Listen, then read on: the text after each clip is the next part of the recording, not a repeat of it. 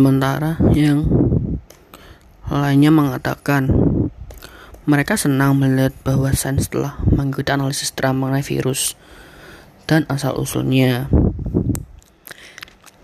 Harry Kidd, seorang tukang cukur yang bekerja di Wellington, mengatakan kelompok liberal mengejek Trump karena pandangannya mengenai virus. Ia mengatakan banyak yang mengejek Trump dan pendukungnya karena teori kebocoran laboratorium ini.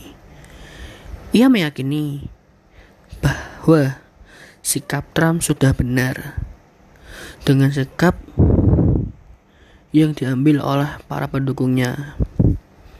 Lalu berita terkait eh, COVID-19, Donald Trump sengaja meremehkan virus corona, padahal tahu sejak awal virus itu mematikan.